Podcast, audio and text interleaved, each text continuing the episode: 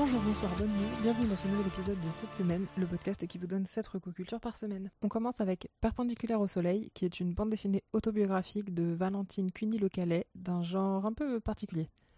Elle revient sur la correspondance qu'elle a entre avec Reynaldo McGreeth, un détenu du couloir de la mort dans le cadre du programme d'échange ACAT, euh, donc c'est Association chrétienne pour euh, quelque chose. J'ai pas retenu le, j'ai pas retenu l'acronyme malheureusement mais c'est un organisme qui met en relation des prisonniers américains en attente de leur exécution et des civils de tous les pays. Elle va se servir des lettres et des dessins échangés avec Rinaldo pour raconter son quotidien, son histoire, leur histoire à tous les deux. C'est une BD très dense qui va vous rouler dessus. donc je, préfère prévenir, c'est vraiment euh, un récit qui, qui ne vous laisse pas euh, indifférent, je pense. Qui interroge sur les conditions de détention, qu'elles soient américaines ou françaises, donc seul le nom de Valentine est crédité comme auteur car aux États-Unis comme en France, un détenu ne peut tirer de profit financier d'une œuvre euh, qu'il écrit ou coécrit.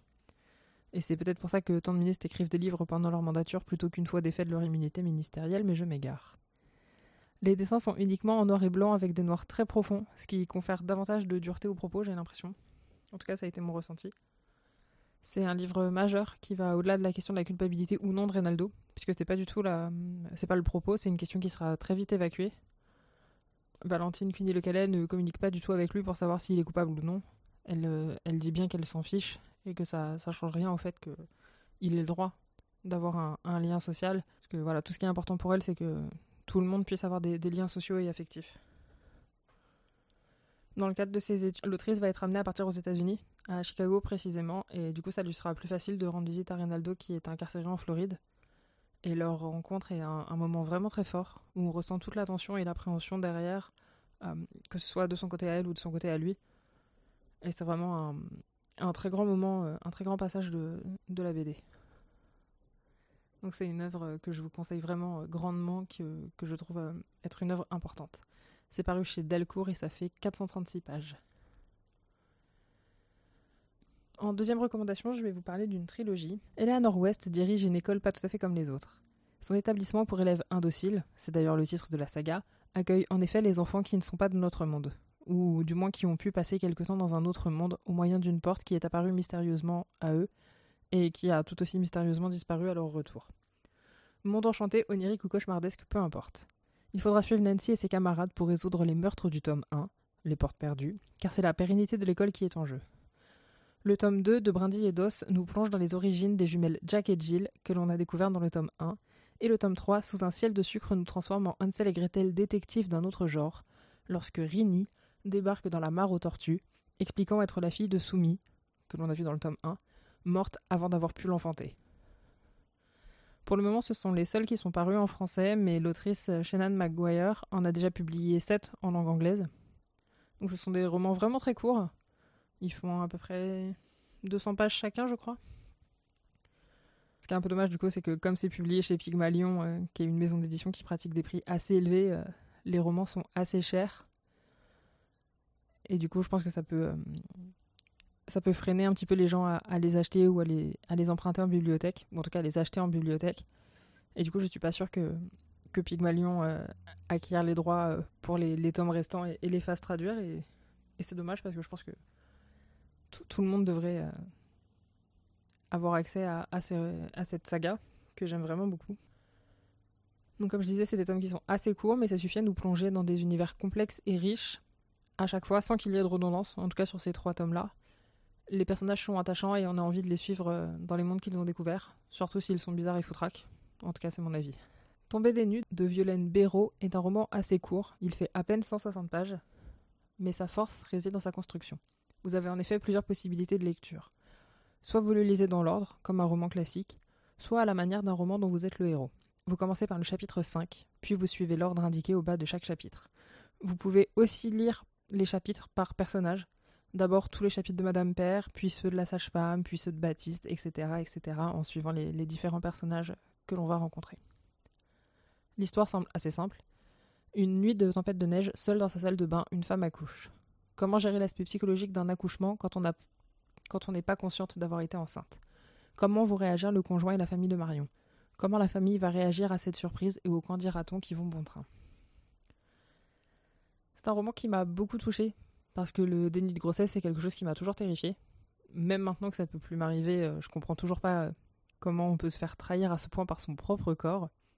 Et c'est un questionnement qu'aura Marion, justement, elle ne comprend pas ce qui s'est passé, parce qu'elle ne veut pas de cet enfant, elle ne voulait pas d'enfant, euh, et son, compagnon non plus. C'est une discussion qu'ils avaient eue euh, assez tôt dans leur relation, et du coup, elle comprend pas trop euh, ce qui a pu se passer pour en arriver là.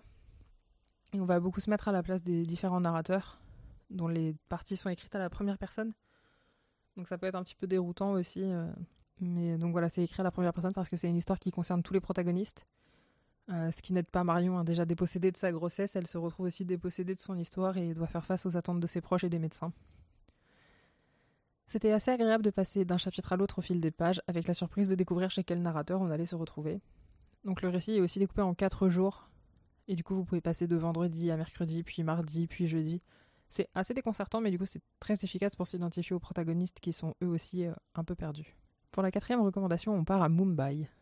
Madame Chat, en plein travail et coincée dans un embouteillage, Layla Star, une jeune femme déjà fatiguée de tout, est allongée sur le rebord d'une fenêtre ouverte, plusieurs étages au-dessus du trafic.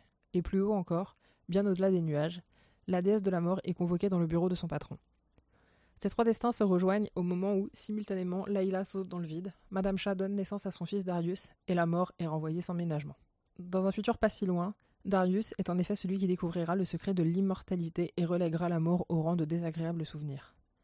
Mais la mort, incarnée dans le corps sans vie de Layla, compte bien retrouver sa place, même si elle doit pour cela éliminer le jeune Darius. Donc c'est une bande dessinée écrite par Ram V ou Ram 5, je pense plus que c'est Ram 5 du nom, mais je ne suis pas sûre.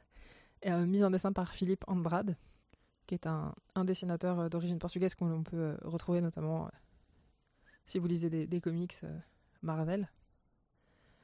Donc, outre le scénario plutôt original, car la quête d'élimination de Layla ne va pas se dérouler comme prévu et elle va mourir et se réincarner à de nombreuses reprises au cours du récit.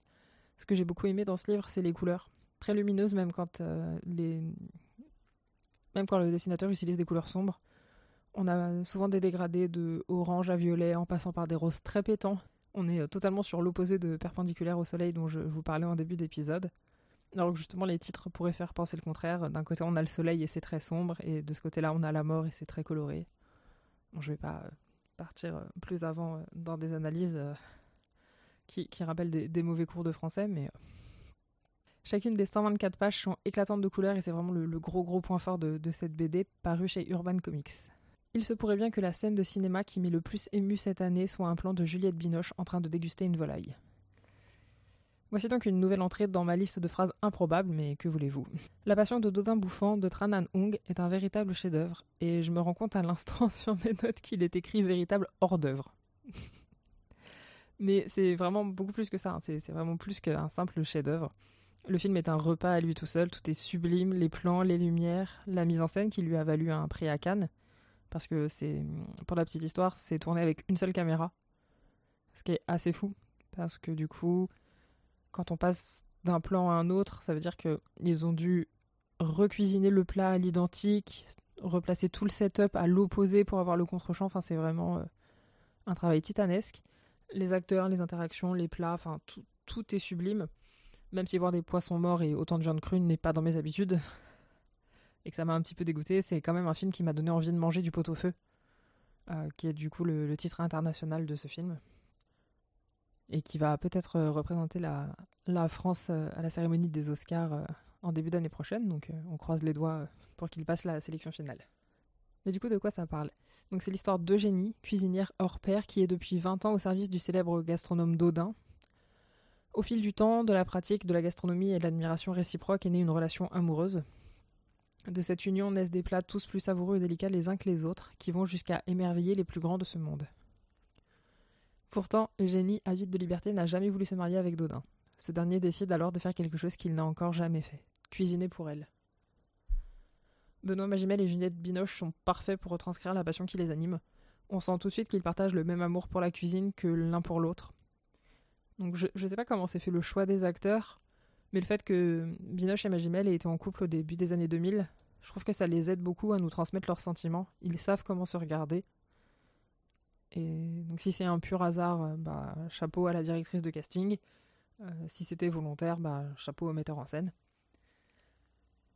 Donc c'est toujours aussi agréable de voir Galatea Belugi devant la caméra, même si elle, là, elle ne joue qu'un un tout petit rôle. Et on découvre également Bonnie Chanur voir, dont c'est le premier rôle, mais qui semble plutôt prometteuse et qui interprète Pauline, qui, qui, doit être l'apprentie de, de, Génie. Donc c'est distribué par Gaumont, je crois que c'est un film Gaumont, et ça dure 2h15, quelque chose comme ça.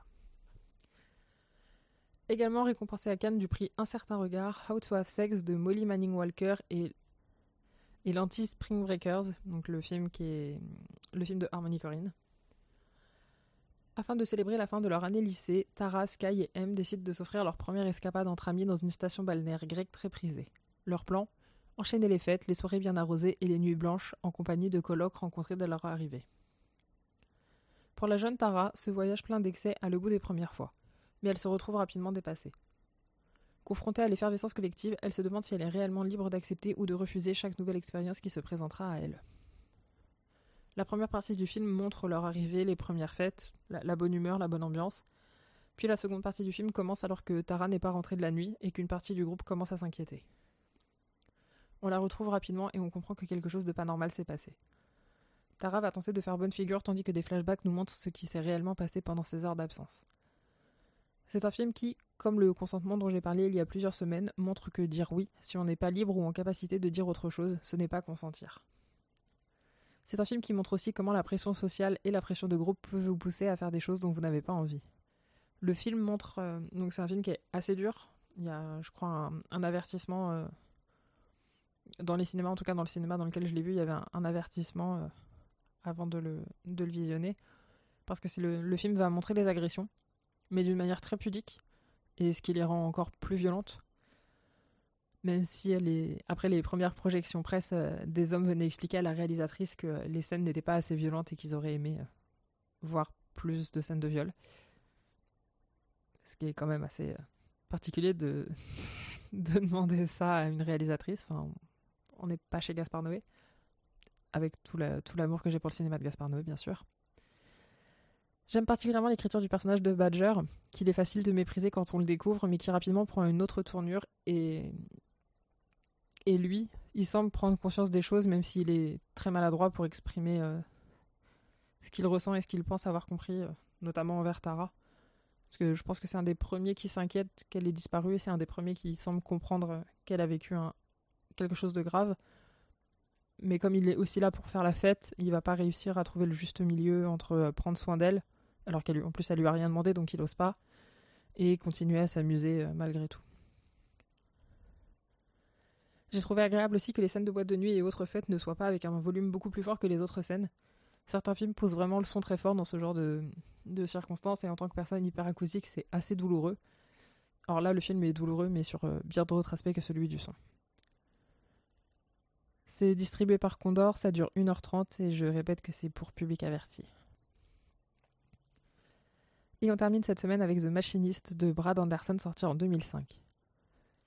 Trevor Resnick est ouvrier dans une usine, un métier répétitif, fatigant, usant, au milieu d'un bruit assourdissant où la moindre inattention peut avoir des conséquences dramatiques. Une attention que Trevor a du mal à maintenir car il est très fatigué. En effet, Trevor n'a pas dormi depuis un an. Des événements de plus en plus étranges vont plonger Trevor dans son passé et nous amener sur les causes de son trouble du sommeil. On a beaucoup parlé de ce film, notamment à cause de la transformation physique euh, que ça a demandé à Christian Bale, qui a perdu près de 30 kilos et qui se privait de sommeil 48 heures avant les prises pour avoir l'air épuisé pour préparer le rôle. On parle beaucoup moins de sa réalisation et de son étalonnage qui ne sont pourtant pas en reste. Tout est gris, terne, triste. Euh, la ville semble être dans le même état de déréliction que le personnage de Trevor. Euh, c'est tourné à Barcelone et ça n'a pas du tout le, le grain que l'on peut s'imaginer de la ville de Barcelone. C'est vraiment voilà très gris, très froid, très humide. Donc on est vraiment sur une critique du monde du travail et de l'aliénation générée par les tâches répétitives et abrutissantes. Le suspense est bien tenu. Moi qui d'habitude devine assez rapidement les twists de films, ici ça n'a pas du tout été le cas. J'ai vraiment été surprise de découvrir la cause des, événements. Tout fait sens, il n'y a pas d'incohérence, comme c'est malheureusement souvent le cas dans ce genre de thriller. Et je pense que ça vient du fait que le film soit assez court. Il ne dure qu'une heure 42. Et je pense que si le film sortait maintenant, il serait un petit peu plus étiré pour faire au moins deux heures. Et là, les, erreurs seraient inévitables. Donc on a beaucoup parlé de la performance de Christian Bale et en même temps, euh, C'est un petit peu le seul qui se démarque. Les autres acteurs ne sont pas très marquants. C'est vrai que Christian Bale prend, euh, paradoxalement, il prend toute la place à l'écran alors que on, le voit s'émacier de jour en jour. C'est ainsi que ça se termine cette semaine. N'hésitez pas à me dire ce que vous avez découvert cette semaine et à me faire vos retours sur la page Instagram. Bonne semaine, à lundi prochain.